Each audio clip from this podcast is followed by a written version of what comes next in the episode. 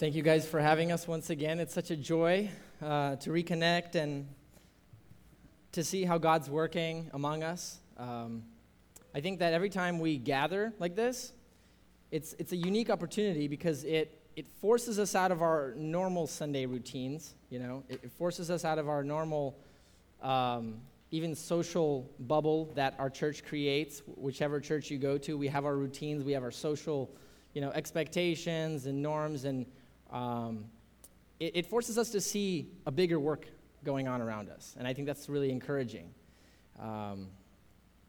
It forces us to reflect and to see that God is working in ways that we're not always aware of, and so that's kind of what I want to talk about today. We've been studying with our church the Gospel of Mark, and it has been such a huge kind of exciting journey for me even personally. It's the first time that I'm working my way through a gospel narrative, and it's so exciting to peel back the layers and to discover Jesus all over again. And as Jesus is speaking, he's constantly challenging the expectations of the people that he's talking to. He's also constantly challenging the expectations of what they expect from God and from his kingdom around them, in their own lives, and in the world around them. So open your Bibles, please, to Mark chapter 4, verse 21, and we're going to read through this classic little section of parables that Mark gives us, kind of a snippet, a bite-sized version of Jesus' teaching on the kingdom of God. And in this kind of maybe unique Sunday situation where we are more aware, perhaps, of the reality of God's kingdom working around us, not just in our own personal lives, it's also an opportunity for us to pause and kind of take a step back and ask ourselves, what do we expect of God's kingdom? How do we define it, and how do we see it working around us? And how does our expectation kind of meet up or contrast with what Jesus is trying to tell us and how Jesus pictures the kingdom of God working in the world around us? So open, like I said, Mark chapter 4, verse 21, and we'll read through verse 34. And he said to them, "Is a lamp brought in to be put under a basket or under a bed, and not on a stand? For nothing is hidden except to be made manifest, nor is anything secret except to come to light. If anyone has ears, let him hear." And he said to them, "Pay attention to what you hear. With the measure you use, it will be measured to you, and still more will be added to you. For the one who has, more will be given, and for the one who has not, even what he has will be taken away." And he said to them, "The kingdom of God is like if a man should scatter seed on the ground, and he sleeps and rises night and day, and the seed sprouts and grows, and he knows not how. The earth produces by itself first the blade, then the ear, then the full grain in the ear. But when the grain is ripe, at once he puts it to the sickle, because the harvest has come." And he said to them, "With what can we compare the kingdom of God? Or what parable can we use for it? It is like a grain of mustard seed, which, when sown on the ground, is the smallest of all the seeds of the earth. Yet when it grows up, and it becomes larger than all the garden plants, and puts out large branches, so that the birds of the air can make nests in it, in its shade."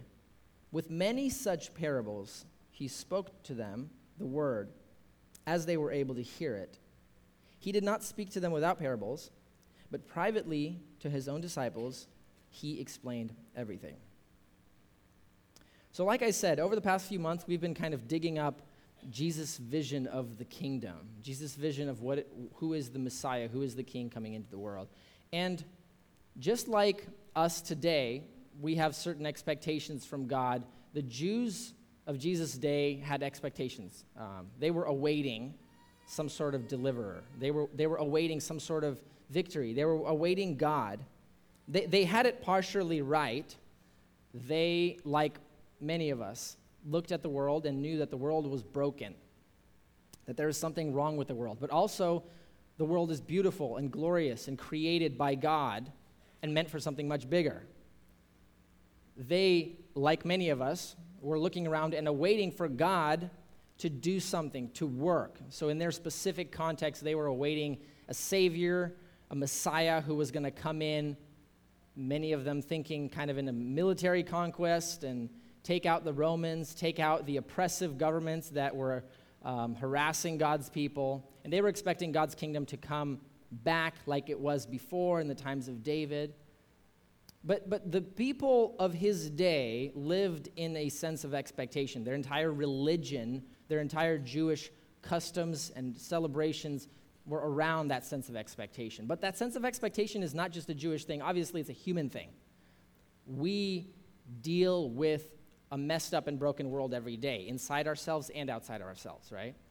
And we live with expectations. Most of us professing Christians following Jesus every day, we live with an expectation that God is doing something in my life, that God is going to do something with the world, that there is some way that it's all going to come together to make it worth it. But as they were expecting, and their expectations were partially right, Jesus comes, and as he specifically speaks into these issues, he is trying to challenge the misconceptions that those people had about how exactly is this kingdom gonna feel? How exactly is God, the rightful king of the universe, going to take back his world? You know, we live in a world created by God. We know that every breath is a gift. We know that everything here is gift, and it's a loan, technically. Our bodies, our lives, right? And God is going to come back and make it right somehow. There is a need for the king to come back. There is a need for his kingdom to be established. But how is that going to feel? How is it going to look when it happens? How are we going to know it's happening? And how are we properly supposed to situate ourselves to receive that kingdom? So, as we work through these parables, the three parables, the challenge here is to open up your heart and maybe below, you know, oftentimes we convict ourselves with trying to correct our behavior. But what Jesus is going at here is deeper than behavior. He's trying to challenge expectation. So the question that we want to pose to ourselves, to our hearts as we're reading this is, what do I expect of God? What is my expectation of God's kingdom? What is my expectation of God working in the world around me? What is my expectation of God working in my own life? And how do these expectations connect to what Jesus is saying? So the first thing he says is that the kingdom is like an exposing lamp, right? He says that, is a lamp brought in to be put under a basket or under a bed and not on a stand? And then he says, for nothing is hidden except to be made manifest, nor is anything secret except to come to light. Really quickly, when we read this simple word picture that he's showing us, I think many of us probably will mix it with another time when Jesus says that we are the lamp that is supposed to be put up in the room, and we are the light of the world, and that we are supposed to be living for this kingdom. The kingdom of God is coming into the world, and we, as his kingdom people, need to make sure that we're living in such a way as to not hide the light that's inside of us, but to be shining the light in the world. But notice that that's actually not what Jesus is saying here. The emphasis that Jesus is trying to make here is on the act of hearing. He says, when you bring a lamp into a room, you don't hide it. You put it on a pedestal so that it shines. And then he says, so therefore be careful how you are listening to what I am telling you. The act of hearing is connected to the act of bringing in the lamp. And the lamp is not you. It's not me shining to the world. The lamp here is Jesus himself and his message of the kingdom. And he is saying, as I am standing here talking to you about the kingdom, watch your hearts. What is your way of receiving this word? The emphasis is on hearing. For nothing is hidden except to be made manifest, and anything secret except to come to light. So Jesus is saying that I am bringing in a message. I am bringing in a kingdom. I'm bringing in a truth that is like an exposing light. It is here to expose. And this light, it exposes the hearts of the people listening.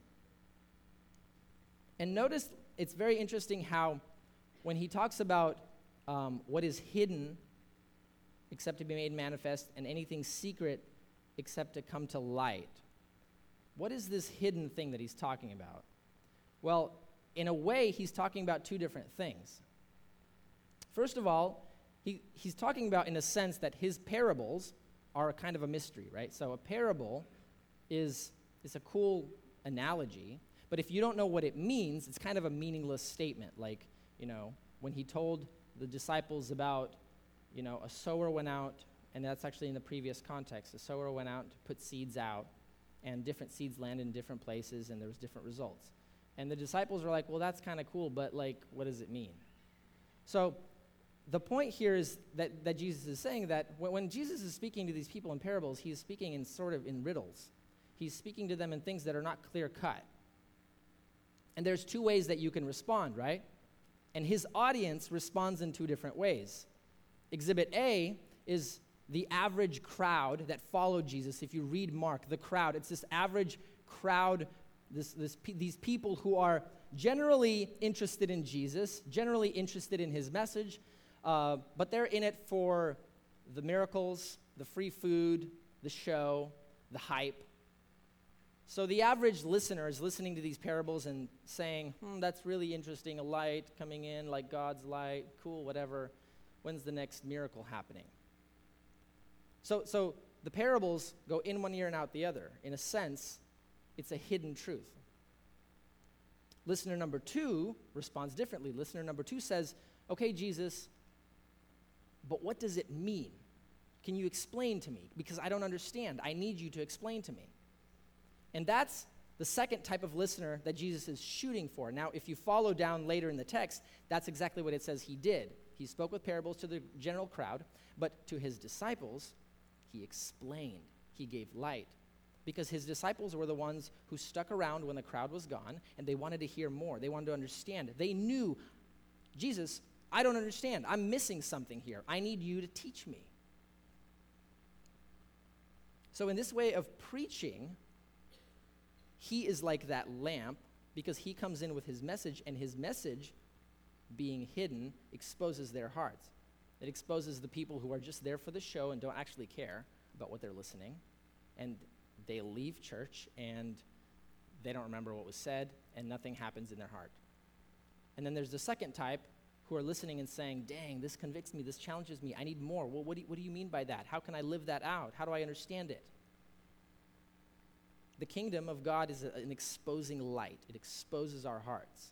And even the people who are left in the darkness are exposed, because they are shown to be not real disciples. So that's what Jesus says. The most important thing is how you are listening. The most important thing is the condition of your heart as you are receiving this kingdom. Are you in a posture of humility, submission, awareness that your heart is darkened, your heart is in need of the light? Your heart is beset by sins. Even if you are a follower of Christ, even if he has given you new life, you have the daily challenge of countering the effects of sinful habits, sinful thoughts, sinful tendencies that have been really deeply ingrained in your heart for a long time. We are all in need of the light of the kingdom to come into our heart before we can ever be a light of the kingdom to the world around us. So many people followed Jesus, but real kingdom people were the ones who knew they needed light. Real kingdom people were the ones who were not there just for the show. They were aware of their deep need for his transforming work in their hearts. And that's the posture of kingdom people, first of all, right? We understand that all brokenness in this world, you can't expect God to be doing things in the world around you if you don't expect God to be doing things inside your own heart. Because all brokenness, all darkness, all sin that fills this world, it starts right in our hearts. And as Jesus comes and he announces the kingdom of God is here, he's not coming in with horses and soldiers and burning down Roman bridges. He is starting with the very foundation of all darkness, and that's the heart. He's coming to expose. He's coming to say, your heart is darkened. You need light. You need to stick around. You need to ask more questions. So real transformation, the full transformation of the cosmos of God's kingdom coming into the broken world starts with the heart, starts with the darkness of the heart. So the kingdom of God is not triumphalistic. It's not this grand neon lights and big music. It actually starts with making us uncomfortable. It exposes us. It shows us that we need something. We need more. We need correction. We need guidance from the king. Second of all, he says that the kingdom is like a growing seed. Verse 26, he says, the kingdom of God is like as if a man should scatter seed on the ground. He sleeps and he rises day and night, and the seed sprouts and grows. And he knows not how. The earth by itself produces the blade, then the ear, then the full grain in the ear. But when the grain is ripe, at once he puts it to the sickle, because the harvest has come. When we look at this picture of this diligent farmer, which is actually a common picture that Jesus used, we see that there's two sides to the story of the farmer, right? There's the side that the farmer must be diligent and he must work his land, he must take care of it, he must water it, he must sow, he must plow, he must work hard. And all of us driving here, many of us drove past scenes like this one, right? We live in a farm country. So there's that first side of the farmer must be diligent and must work hard, right? But there's the second side where the farmer knows that he is totally powerless. At the end of the day, you can do everything right, but the farmer is not the one who causes growth, the transformation of a seed into a full plant and fruit, right? He knows that in one terrible storm, all of a year's work can disappear. So the farmer is, first of all, he is really responsible and really everything depends on him. But on the other hand, the farmer knows that he is not in control. So the second point is what Jesus is stressing here. Notice what he says.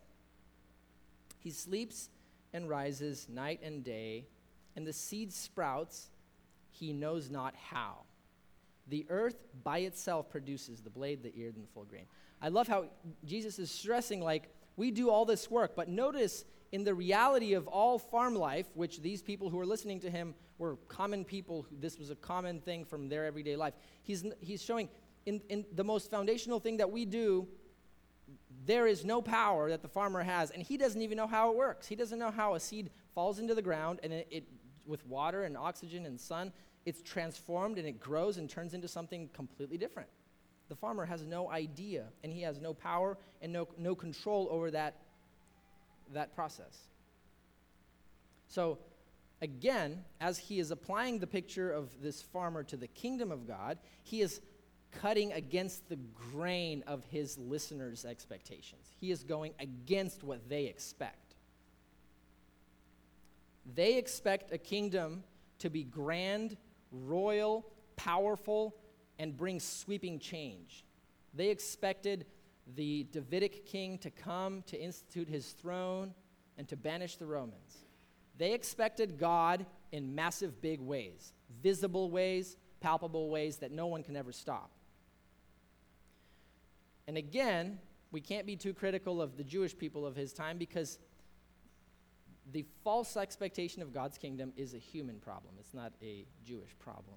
I think when we look at basic American evangelicalism, we can see that our Christianity that we see in the world around us is often beset by even worse assumptions and presuppositions about God's kingdom.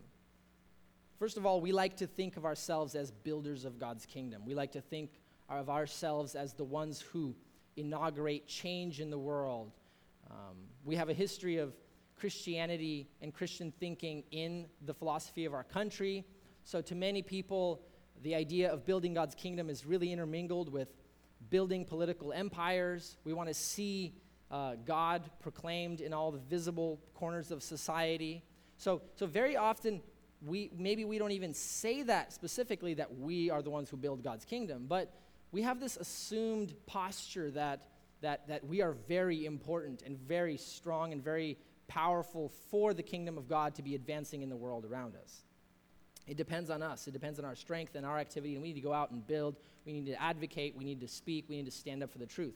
None of those things are false in and of themselves. But the deeper assumption that we are the builders, we are the ones who bring in God's kingdom. That's the assumption that Jesus is challenging today. Second of all, we like to think that God's kingdom around us in American Christianity comes with sweeping change. So a successful church is a church that has many, many converts and a booming church. We're kind of on the tail end of the mega church Christianity thing, but it's still alive and well all around us, where we expect this grand and grandiose expression of Christianity. We want to come on Sunday, we want to be just hit with emotional experience, and we want to see big buildings and big numbers and big budgets. Those are all signs, oftentimes in American Christianity, of kingdom success. But Jesus challenges these assumptions. He says, first of all, no, you have no power. The sower sows, and he doesn't even know how it works. He goes to sleep, and he wakes up, and he goes to sleep, and he wakes up. He lives his life. The process is working. The power for change is totally outside of you. The power for change is built into the message that God has entrusted us with, but we scatter the message like a seed, and it works in ways that we are not even aware of. And most of the time, actually, when God's kingdom, it's a little New Testament theology side note for us, almost every single time that Jesus talks about the kingdom in the New Testament, he does not talk about it in active terms, he talks about it in passive terms. So he never says, you must build the kingdom. He always says, you must receive the kingdom. You must see the kingdom, understand the kingdom, submit to the kingdom. God is working in the world outside of our control, outside of our power. And he's not here to raise a campaign, to start a Kickstarter, to get our support so that then the kingdom of God can go forth. The kingdom, Jesus says, is working in the world, whether you know it or not. Second of all, he shows that the kingdom comes in very ordinary terms, in very ordinary and unimpressive, and it takes time, and it's easily missed, just like a seed that sprouts very slowly over seasons, over time. And if you're not watching for a very long time, if you're not present, you can easily miss the fact that it's even there. And I think as we look at Jesus' picture here, we're like, well, you know, aren't I significant to God's story? Aren't I a significant player in God's kingdom? Isn't it really important for me to be part of God's kingdom? Doesn't this picture of the sower make us less confident? Doesn't Jesus want us to be confident as we're proclaiming the gospel and doing good deeds in society? Doesn't it make us less confident when we can't see results? Shouldn't we expect results? Shouldn't we expect God to do radical things around us? Well, we can ask that same question back to the farmer, back in the analogy, because it works pretty well. Does the farmer become less confident in his work because he doesn't see fruit the next day after he put the seeds into the ground? The farmer does not. Why? Because the farmer has a deep confidence and understanding of the fact that there is a process at work. He understands that life is embedded in the seed that he has tossed, and now he has peace to go about his daily life because he knows that there's a bigger thing happening than he even understands. So the farmer sows and keeps on going, sows and keeps on going. So Jesus didn't come to raise support. He came to proclaim a fact. He said, God's kingdom has arrived. That God has arrived in me, the King, in Jesus, the King, and he is here to take back his kingdom. He is here to redeem sinful human beings out of rebellion and make them his people. That God has arrived and that God is doing that. Now, you people, he says, need to learn to listen carefully and look carefully and set your expectations in a way so that you can see this kingdom as it is working around you. God is working through our ordinary daily efforts. So he's trying to adjust the expectation. And only when we see that can we be real kingdom people who serve and live and love and give and not demand anything in return. Not because we don't want to see results. We don't want to see God transform the world. We do, but we already know he's doing it. And we understand that just because I can't see it doesn't mean he's not doing it. So what Jesus wants us to do as we see this picture is to anchor our confidence down to something deeper, a deeper expectation. So when we talk about our expectations, does my daily life of following Jesus, serving in my church, loving people, serving in my community, telling people about Jesus, confronting my own sin, does that daily process, do I expect unexpected things? Do I expect a sense of mystery? Do I live in a sense of mystery that, Lord, this day is from you. You are working way more than I know. You are working in this world to redeem it. Lead me today. Teach me today. Help me to understand how you want to use me today. Do we have a deep confidence in God's work that allows us to serve and love people, and when we don't see results, to just keep going? Do we have that confidence in God's kingdom? Do we see it through Jesus' eyes, that through every act, every seed, every prayer, every act of love, every relationship, every long-term struggle that we're dealing with in our lives, that God's kingdom is being sown, that God's kingdom is being spread in a way that I don't even know? Do we live with a set of mystery? And I think that's a big one, because oftentimes, you know, our cultural context conditions us to be able to explain everything. I got to explain everything. I got to have predictions, and I got to have backup plans and backup budgets to my everything. I need to have a plan for my life. But that is not, plans are not bad. That's very good. But that is not how the kingdom of God works. The kingdom of God is working in ways way bigger than you. When you look at your life, do you see yourself at the center of that life? Or do you see yourself as one little person in a vast, amazing story of God redeeming his world? And how does that shape your expectations of what is to come? And that brings us to the third analogy that Jesus makes here, is that the kingdom is like a tiny little mustard seed. So verse 30, he says, with what can we compare the kingdom of God, and what parable can we use for it? It's like a grain of mustard seed, which when sown into the ground is the smallest of all the seeds on the earth. Yet when it grows up, it becomes larger than all the garden plants and puts out branches so that the birds of the air can make nests in its shade. So I did some digging as I was studying this, and I realized that the mustard seed is not the smallest seed in the world. So does that mean Jesus was mistaken?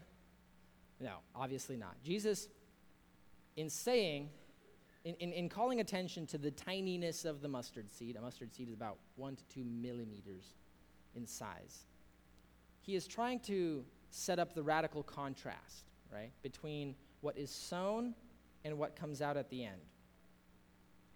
He's trying to help us see, first of all, how teeny and small and insignificant and easily missed and lost this little seed, this mustard seed is. And it's sown into the ground, and it grows up big enough for birds to make nests in it and for other creatures to live in it. And it's so different. The end result is so different than what was started. And it's so easily missed in the beginning, but then it becomes so undeniable, right? So what Jesus is trying to do is to call the contrast, but now instead of looking at the process of the slow growth of the seed, he's trying to help us to see in a linear fashion what is the beginning and what is the end like, right? When you look at a mustard seed, there's no way that you can see just by looking at it what it will become. There's absolutely no way, because the end result is so completely different than the beginning, right? And that's kind of what he's trying to say about the kingdom of God. He's saying what we see today, how it comes in your life, how God works, how God convicts your heart and calls you to serve him and love him, how God works in the community around you, how God is slowly but surely working in his world to bring back his kingdom, is so completely different than how it's going to look. So set your gaze on the result. Set your gaze on the end, on the expectation. The small beginning is so essential because it keeps you focused on the end result. I think this is why it's so dangerous for churches to grow quickly, because when we see visible results, oftentimes we mingle that with God working, and we become so enamored with what is happening right here, right now, and this is it. This is how God is working. I am it. Our ministry, our church, our organization, whatever it is that you are trying to serve God through. What Jesus is saying, whatever's going on around you, expect small and expect something completely, radically greater and more amazing at the end result. Set your focus on the end result and let your daily motivation be faith, not visible sight and results. Don't be fooled by what it looks like now. Let God determine your vision, right? And that's really important. Our vision of the end determines how we live our lives. And again, for many people in American Christianity and American culture in general, right, the end, the climax, the peak, wonderful new creation that we long for oftentimes is a comfortable retirement plan, nice house, stable income, backup budget, vacations, stability, safety. Like, oftentimes in a practical sense, we believe in heaven and all that stuff, sure, but that's more like the book of Revelation, you know, the end piece that's so confusing, nobody really reads it, so it's all good. Our practical daily vision of the end in our week-to-week, Monday through Friday routine, oftentimes the end towards which we are looking is completely not anything to do with the kingdom of God. And Jesus is confronting that, and he's saying, look around you, look how God is working. Let that, in your understanding, be like a little mustard seed, and let your gaze be set on the end, that God is working. That what is sown today, how you serve and follow Jesus and love him and proclaim his name, it is going to radically uproot and turn over the entire universe, and God has a plan for a new creation. So what is the end towards which we long? Or oftentimes it's more connected to our churches. We want to see all these people come. We want to see more people come to Jesus, and we want to see our membership list grow. Those are all good things. But if that caps off the end vision that we long for, then we've put the kingdom of God into a teeny little box. What is the end goal? Well, let Jesus set your vision. Revelation 21. Earlier, we heard a mention of Revelation chapter 4, where all the elders and the kings before the throne of God cast their crowns before him. Revelation 21, John gives us a vision, right? Then I saw a new heaven and a new earth. For the first heaven and the first earth had passed away, and the sea was no more. And I saw the holy city, the new Jerusalem, coming down out of heaven from God, prepared as a bride adorned for her husband. And I heard a loud voice from the throne of God saying, "Behold, the dwelling place of God with man. He will dwell with them, and they will be his people, and God himself will be with them as their God. He will wipe away every tear from their eyes, and death shall be no more, neither shall there be any mourning or crying or pain anymore, for the former things have passed away." And he who is seated at the throne said, "Behold, I am making all things new. Write this down, for these words are trustworthy and true." And he said to me, "It is done. I am the Alpha and the Omega, the beginning and the end. To the thirsty I will give from the spring of the water of life without payment. To the one who conquers will have this heritage, and I will be his God, and he will be my son. And I saw no temple in that city, for its temple is the Lord God, the Almighty, and the Lamb. And the city had no need of sun or moon to shine, for the glory of God gives its light, and its lamp is the Lamb. By its light the nations walk, and the kings of the earth will bring their glory to it. And its gates will never be shut by day, and there will be no night there. They will bring into it the glory and honor of the nations." So Jesus sets the vision. He says, like a tiny grain of mustard seed, little church in Ferndale. At the end of all things, new creation, new heavens and new earth, redeemed people, made new, God, holy, present, in unity and love and glory. What is the expectation that we set our minds on when we serve and follow Jesus every day? The grain, the tiny mustard seed analogy should set us with a deep-seated hope. It should put hope down into our bones that we know God is working, that God is coming back and every single knee will bow. And here I am, part of that kingdom, a tiny little piece. I get to bear the light. I get to accept that light into my life, and I get to ask him for guidance every day. And I want to be part of that process of scattering seeds confidently, even though I don't see results right now because I know they're coming. I love the words of a German pastor named Helmut Tillich, who said this. He said, "One day perhaps we will look back from God's throne on the last day, and we shall say with amazement and surprise, 'If I had ever dreamed when I stood at the graves of my loved ones and everything seemed to be ended, if I have ever dreamed when I saw the specter of atomic war creeping up on us, if I ever dreamed when I faced the meaninglessness of fate and an endless imprisonment or maligning disease, if I ever dreamed that God was only carrying out his design and plan through all these woes, that in the midst of my cares and troubles and despairs, his harvest was ripening, and that everything was pressing toward this last kingly day.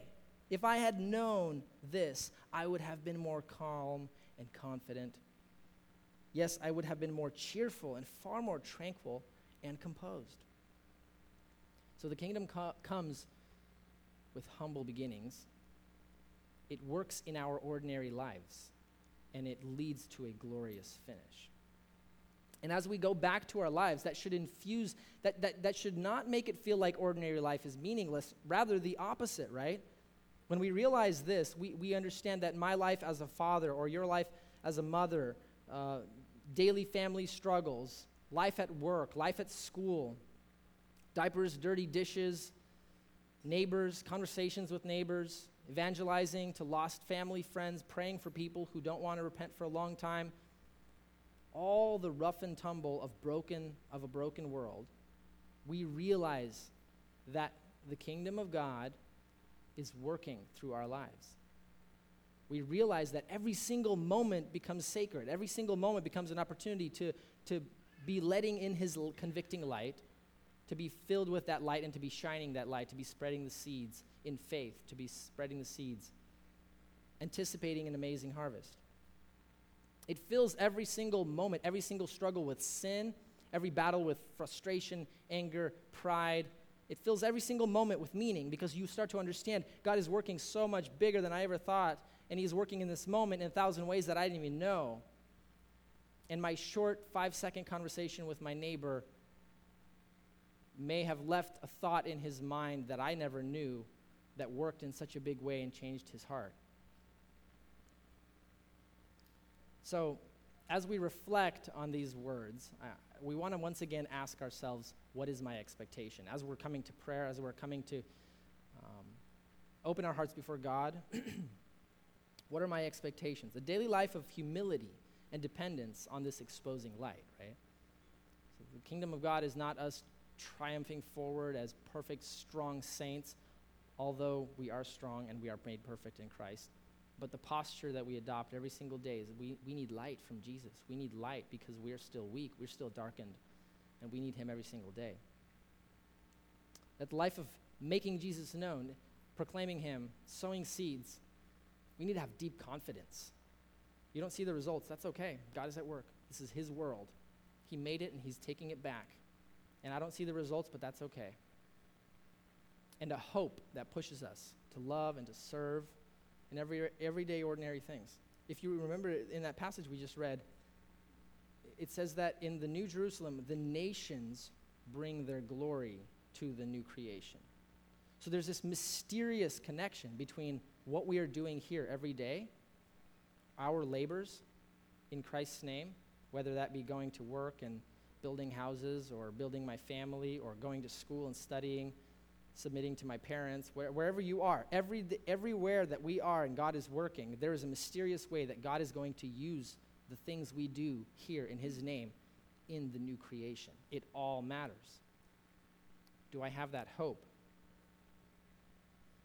And at the end of the day, as Jesus is talking to his disciples, you know, he becomes the key, right? Everybody leaves, the crowds dissipate, the real disciples stick to Jesus. And the real disciples, because they stick to Jesus, they see this thing play out right there, right in front of them, right? Because Jesus, as that small mustard seed, is given up. He gives up his life. And in that moment when they thought everything is done, everything is lost, that the Romans have crucified our Savior, that through the cross, through the resurrection, Christ bursts forth in victory in a way that they never anticipated, right? So as we're working these things into our hearts, the gospel itself, Jesus himself, he's the guide, he's the key. Coming to him, coming to his message every single day, washing our hearts in the story of the gospel gives us that humility, that confidence, and that hope that we're longing for. So what is our expectation of God's kingdom today? Let's pray.